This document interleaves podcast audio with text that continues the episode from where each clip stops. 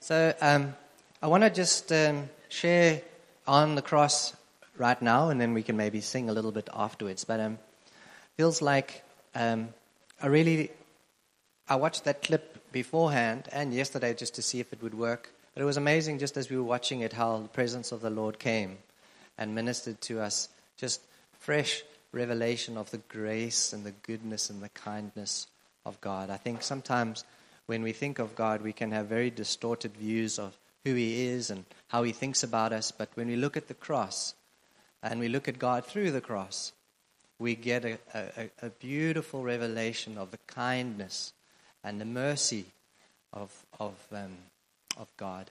Um, I, I, um, when I first, I grew up hearing the Bible stories about Jesus dying on the cross and the, was in kids' church most of my life.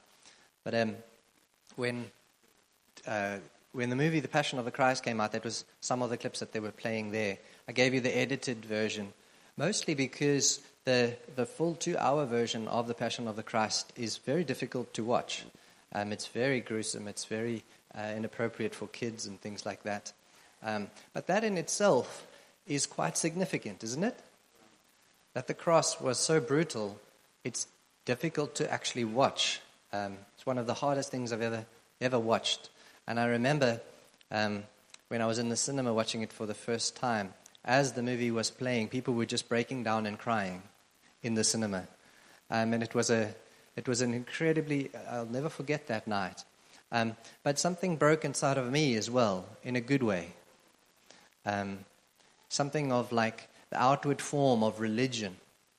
It broke and it became real for me. Like this was a person. Jesus was a, was a man like me. And he, and he suffered. He went through all of that. And the question that really burned in my heart was why? Um, why, Jesus? Why did you have to go like that? Why did you have to die like that? Yes, I understand you had to die. But even that in itself can be difficult to understand. Like, why did he even have to die? Is a question people often wrestle with, and I've wrestled with. Why couldn't God just forgive us? Somebody does something wrong to me, I can just forgive them, right? So they say sorry, like, okay, cool, I'll forgive you. Why couldn't God just forgive us? Um, and I remember there was a pamphlet that was going around just after the movie came out and all it said had a picture of Jesus on the cross, and all it said on the front was, Why? It was a great, great follow up because that's the question when everybody left that cinema was like, Why? You know, confronted with the reality of, of the cross. Um, and if you've grown up hearing about the cross, you might think it's old news, but it's sometimes helpful to look, to look at it from an outsider's perspective and realize actually there is something incredibly significant and paradoxical about the cross. I remember having two Muslim guys around in my house, and we were chatting about their faith, and I was chatting about my faith. And a guy looked at my wall and he just smiled. And I said, Well, what's funny? He said, and I, You've got a cross hanging on your wall. So I said, Well, why, why is that funny? And he said, Well, you realize that if the cross is true, if that really did happen, that would be the biggest failure in the history of God. God, if he was God in the flesh, the bad guys won. God was powerless. God was weak. God was mocked. He was the, the joke of the story. He was humiliated. He was betrayed. He said, if that's true, that's an indictment on the power of God. God's obviously not powerful, if that's the case. And I was like, I, I, I wasn't just shocked because of how sacrilegious that was. I was shocked because I, would never really thought of it that way before. I'd always been taught that the cross is the triumph of, of Christ. It's like, yes, it is, but it's not immediately obvious why it is. So everything he said was true. You know, the bad guys won. Uh, in that moment, Jesus, you know, usually if you watch the movies, the good guy doesn't die. He gets saved at the last minute, or he rescues himself at the last minute, and then he kills the bad guys. But in the story of Jesus, the hero of the story dies, and he dies a very um, embarrassing death. He died naked, for example. I mean, it's, it's a shameful way to die being crucified, but to be hanging naked, that in itself is incredibly humiliating and, and embarrassing. That the Savior of the world would be hanging on a cross naked, being mocked, being spat on. Um, it needs an explanation. Um, and I, I think that the question of why did Jesus die on the cross is a crucially important question to even understanding what the gospel means. If you don't understand why Jesus died on the cross, you don't actually fully understand the gospel. So it's, it's worth spending some time looking at the why. And uh, this morning, uh, I, I believe God wants to show us who He is by looking through the cross and, and looking and answering some of the questions about the cross. When, when we think of God, we often only have a very single dimensional understanding of what kind of person He is. It's usually the thing you've heard most throughout your life. You tend to see God mostly through that one particular aspect of who He, he is. And that often happens when we don't know somebody very well. If you know of somebody through a friend, you'll usually only know that one or two things about that person. But when you get to know them fully, you realize actually every individual is multifaceted. Um, and at the cross, we learn a few crucial things about God. And so um, maybe you can, you can go to the next slide. Uh, what, what does the cross reveal about the nature of who God is? It reveals two things, and I'm summarizing now even before I start, just so you, you can follow me as, as I go. It reveals something about the justice of God. It was the justice of God that made the cross necessary. It's a big answer to the question of why. Why did he have to die, number one? And number two, why did he have to die like that? Why couldn't it just have been a, pain, a painless death, you know, a bullet to the head or whatever? And, and secondly, the love of God made the cross a reality. So just because it was necessary for our salvation, that didn't guarantee that it was going to happen. You know, if somebody had to tell me you know, I, need a million rand in order to get free of my debt. That is what is necessary for your freedom. There's no guarantees I'm going to say, okay, cool, I'll, I'll pay your bill. The, the two are, are, are, very different things, right? Cross, the justice made God, the cross necessary. The love of God made it a reality. Um, and so, there's, there's no other place that I know of in Scripture where you get a dramatic um, demonstration of, of both the love and the justice of God at the same time. The, the, God has got this wonderful way of revealing himself not just through words, but through dramatic historical moments where he does things. And the cross is probably the biggest demonstration, not just of a good sermon on the love of God, but of a, a vivid, real life action on the part of God which demonstrates his love. So I want to start with the justice of God. You can go to the next slide. Um, the justice of God is what made the cross necessary, and it says, says as much in Romans chapter 3. And now we often think that the cross demonstrates the love of God. It does, but listen to what this scripture says God presented him, Jesus, as a sacrifice of atonement through faith in his blood. He did this to demonstrate his justice, because in his forbearance he had left the sins committed beforehand unpunished. He did it to demonstrate his justice at the present time so as to be just and the one who justifies those who have faith in Jesus. It's interesting, the cross demonstrates God's justice. Um, and that is because his justice is that part of who he is that loves punishing what is wrong and rewarding what is good. That is the heart of what justice is all about. Justice is about getting what you deserve, right? And sometimes getting what you deserve is punishment if you've done something wrong. Sometimes getting what you desi- deserve is reward if you've done something good. And so the cross demonstrates the justice of God. Now, what's interesting when you think about the justice of God, you know, we have lots of analogies for God. For example, we know that He is God, our Father. And that's one of the, the analogies which Christians uh, identify most with, and it's a beautiful revelation of the nature of who He is and His relationship with us. But what's interesting about thinking about God as our Father is it doesn't say a lot about justice. Fathers, when you think of your father, you don't think primarily of justice, usually. You think of uh, somebody who's intimate, somebody who's caring, somebody who's loving. when we think of the justice of God, justice is an attribute which we most often associate with a good judge. A good judge is known for his justice, for his fairness, for his impartiality, for um, punishing uh, things the way that they should be. Not too much, not too little. That is a good quality in a judge, right? Um, or you might think of a good king as a, as, a, as a king or a ruler who rules with justice, with fairness. That's a good quality to have in a leader or a government or a king. And it's a good quality of God because he is king, he is judge.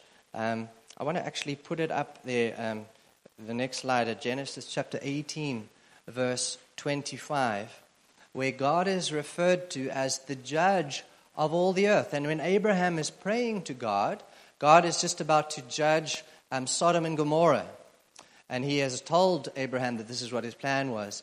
And Abraham was wrestling with God and he was reasoning with God and he was uh, dialoguing with God and he, he called upon the nature of God as God who judges the whole earth. And he said, Far be it from you, God, to do such a thing, to kill the righteous with the wicked, treating the righteous and the wicked alike. Far be it from you. And then he says, Will not the judge of all the earth do what is right? Um, and as that story plays out, God, the judge of all the earth, does do what is right. And in actually, in that instance, he, he chose not to kill the righteous with the wicked. He actually made a way for the righteous to escape from the judgment that was coming on the wicked. Um, but this is a crucial aspect that the cross reveals about God that God does punish sin. And he punishes sin far more severely than we usually think. And when we look at the cross, we realize the reason why it was such a severe punishment was because he is a, he is a, a righteous, holy, impartial, a just judge um, who punishes sin to its necessary extent. And, and this is important for us to recognize as, as humans, but also as Christians, um, because justice is important to us as well. Justice is very important to us. And the reason why justice so, is so important to us is because we are made in God's image. And there's something of God's just nature that resonates with us. How often, if, you if you're a parent, you don't have to teach your child what fairness is. They will, they will make it very uh, clearly known to you if something is done unfairly. Uh, at certain seasons of their life, is all you ever hear is, that's unfair. You gave, you know, that's unfair she got more than I did, or whatever. Justice is, is, is something that's ingrained in us. But even movements in the world today, like social justice movements that are fighting for the cause of, of those who have been mistreated, that's partly a consequence of us having an imprinted sense of justice and fairness that we got from God Himself. And, and it is something that's intrinsically wrong when a judge doesn't do what's right. I remember when I was a school teacher um, one of the ladies was um, had a court case, and uh, she was called on the judge to arbitrate between her and another person. And the judge made contact with her to negotiate a deal, a monetary deal off the books. Um, and there was something outrageous about that, you know? How can, a, how can you administrate justice like that? Justice can't go to the, to the highest bidder, you know? Uh, there's something intrinsically outrageous about that. A judge should do what's right. A judge should stand up for what's true, no matter what the sacrifice. Um, so the qualities that we look for in a judge are different to the qualities we look for in a father. True? If you go before a judge and there's been a serious crime that's happened, and the judge says, You know, I've heard all the evidence, and this man is guilty. But you know what? I'm a very merciful, kind guy. So I'm going to let you off with a warning. Don't do it again. Can you imagine? Imagine. Imagine the outrage. It's like, well, I was the one that was victimized. How can you let this guy off? Shouldn't that be my choice? You know, just because you're a merciful person. You say, you know, like I, I'm a very kind, merciful person. I, I think, you know, I believe that he's a good person deep down. And, and, and so I'm going to let you off with a warning. It's like, well, he killed my, my relative. You know, you, you, your job is to administrate justice, not to be a, a, a kind, merciful guy, right? That, that, does that make sense? And God is the judge of all the earth. It's one of the responsibilities he has is to administrate justice. And the cross reveals something very profound about the justice and the righteousness of God. One of the things that people often struggle with, and even sometimes prevents them from coming to faith in God, is they will say things like, you know, if God is alive, if God is true, if He's loving and He's kind, why does He allow the wicked to get away with such atrocities on this earth, especially if you've experienced it firsthand? Why did God allow this person to do that? It's a, it's a, it's a real struggle that people have. Um, there's something the cross has to say about that, which is that God doesn't allow wicked people to get away with what they've done. The question is when?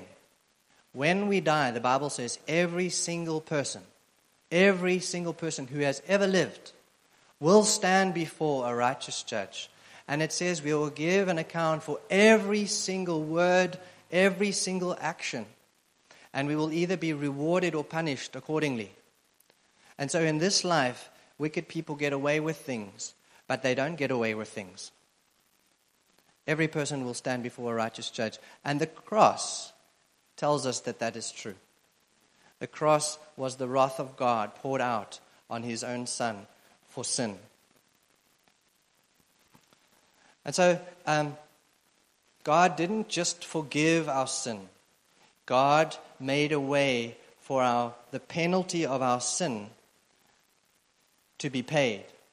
I want to actually do a demonstration now, if I could. Sometimes it helps to just act it out. Otherwise, it gets too abstract and conceptual. So I'm going to be the judge. I'm going to need um, one guilty person, one skellum. Neil, Neil is the skellum.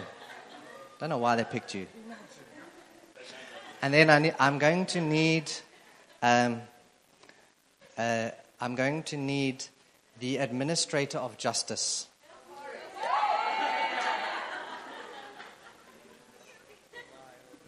Okay, so uh, Butler, you can bring the, um, the perpetrator here into the, into the courtroom, and I'm going to be presiding. So you can, he's obviously, he's obviously locked up. Okay, you can stand there. Great. So the charges,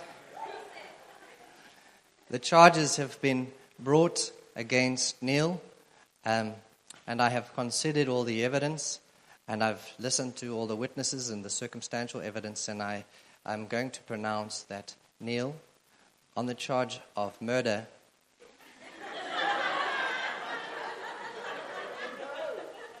you have been found guilty. And I am now going to sentence you to 30 lashes, which Butler is going to administrate. And uh, that is my finding. And the picture here is that God pronounces judgment, and then he steps off of the judge's seat, and he then takes the place of Neil and says, I'm going to take the punishment which I have pronounced on Neil, and you are going to punish me. The 30 lashes that were coming his way, I'm going to take. And he takes off his judicial robes and uh, allows himself, submits himself to the penalty that should have come to Neil. Does that make sense? Thank you, guys.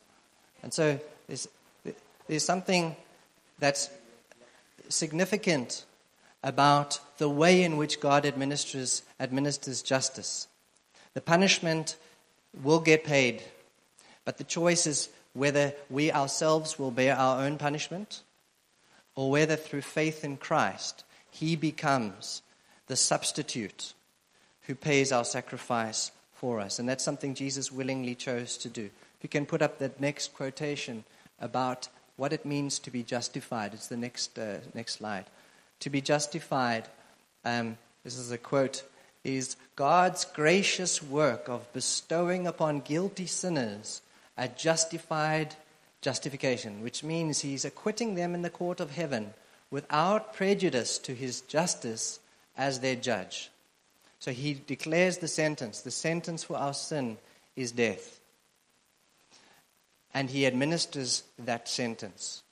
But Jesus submitted himself to be an, an atoning sacrifice, which means to take our place, so that the justice of God is poured out. And so that is the, what the cross reveals about God's justice. But as I said before, the justice of God made the cross necessary, but it didn't make it the reality. That was motivated by God's love. So you can put up the next slide, which speaks about it's the love of God that made the cross a reality. And it says in Romans chapter 5 For while we were still weak, at the right time, Christ died for the ungodly.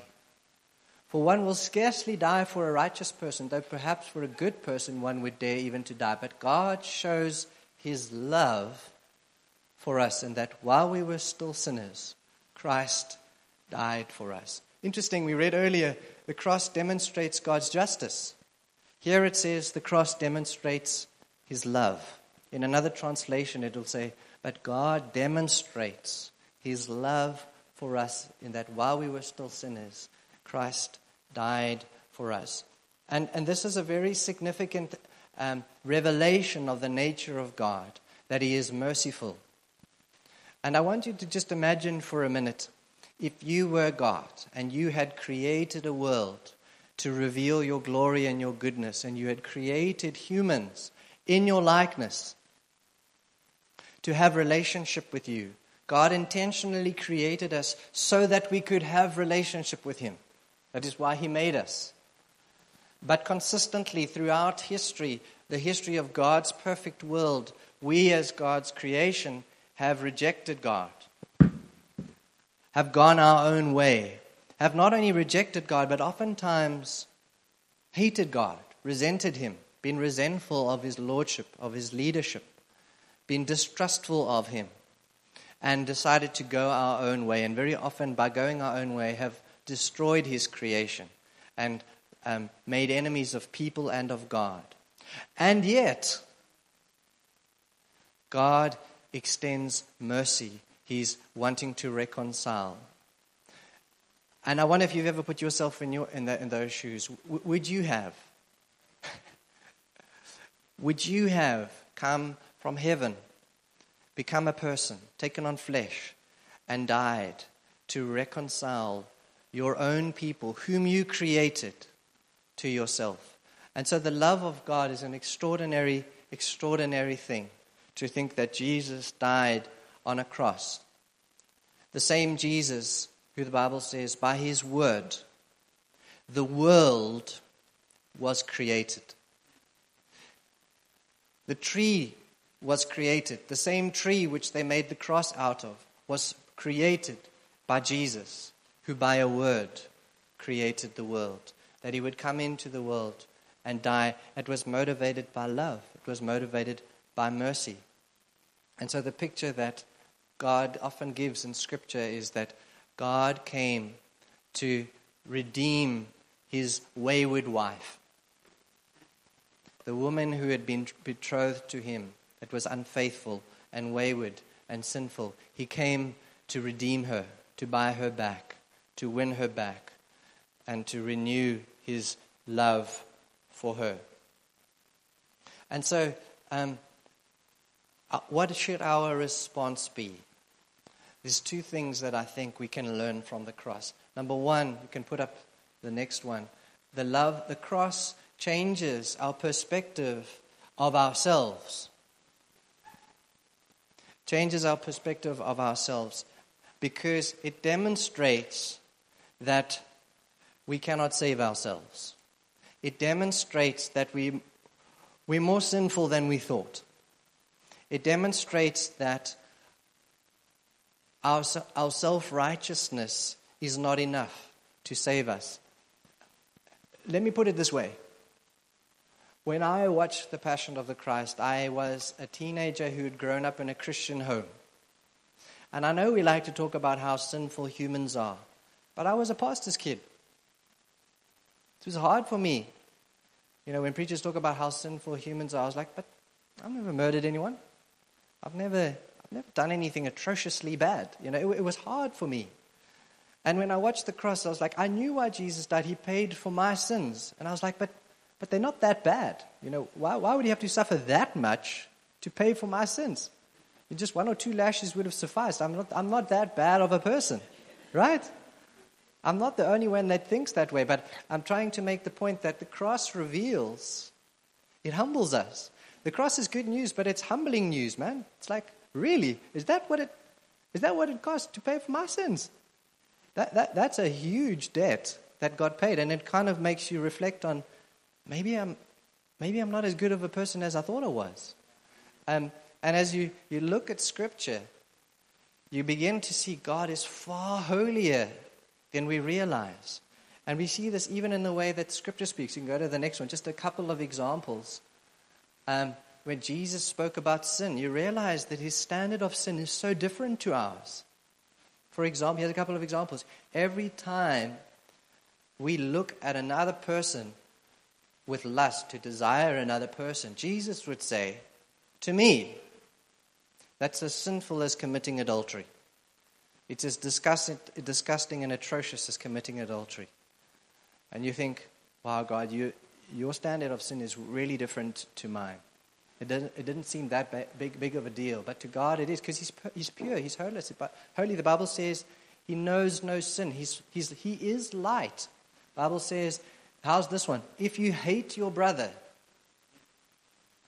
you are a murderer from God's perspective. the more you look at God, the more you realize He is so much more holy than I am. The Bible says you know, love your, love your neighbor as you love yourself. That for me is the most profound and difficult thing I've ever heard anyone say. It's so co- completely counterintuitive.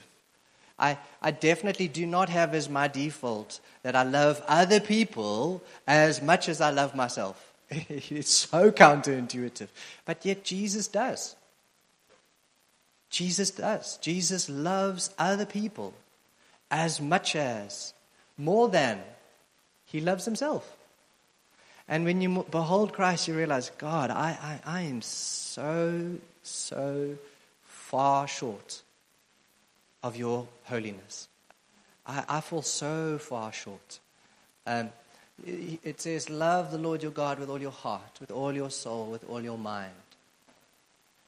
That's not our instinctive dis, uh, default position. That's something we learn and something we grow in as we get renewed by the Holy Spirit. And so the summary of the situation is from Isaiah.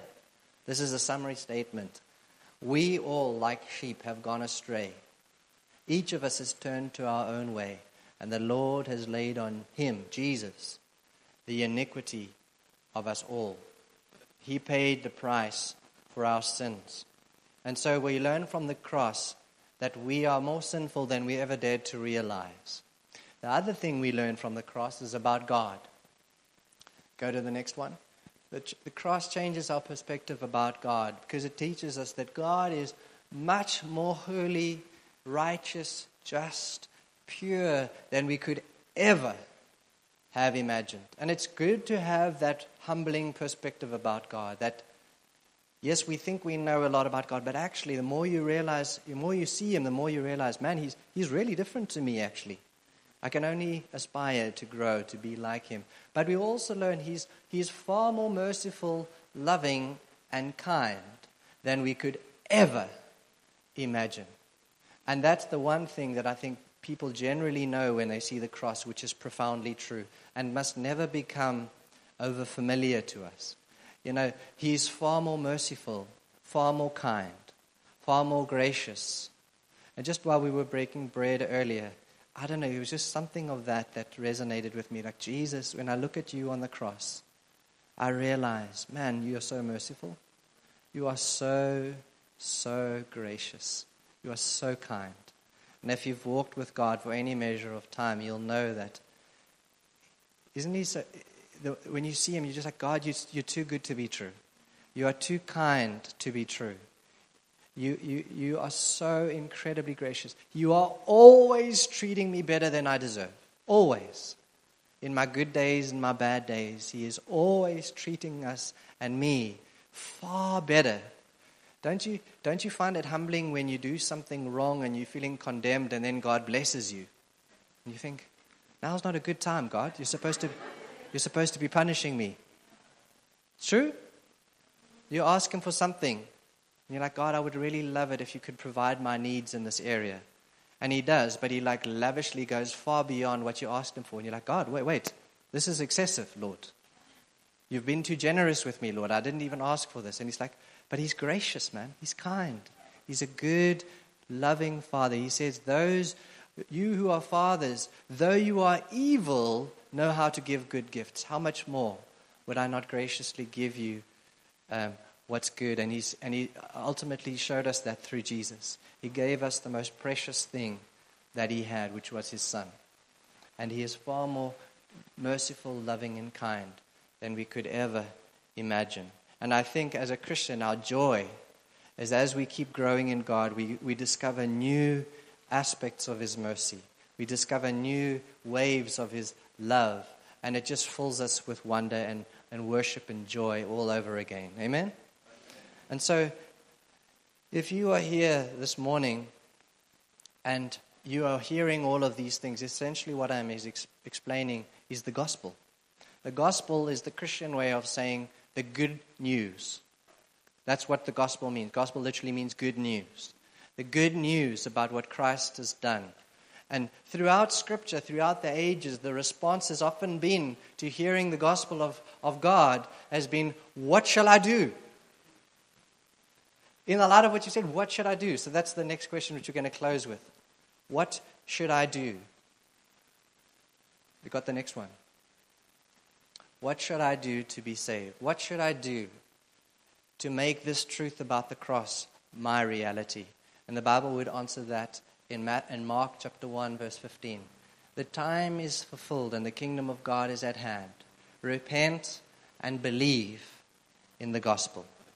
Simply, that means to repent means to turn away from your sinful life, your rebellious life, your wayward life, where you've lived without God, where you've lived for yourself, where you've lived for your flesh, your carnality, to turn away from your own sinful life, turn back to God, and to believe that the death of Christ was a sufficient sacrifice, was a sufficient payment for my sin.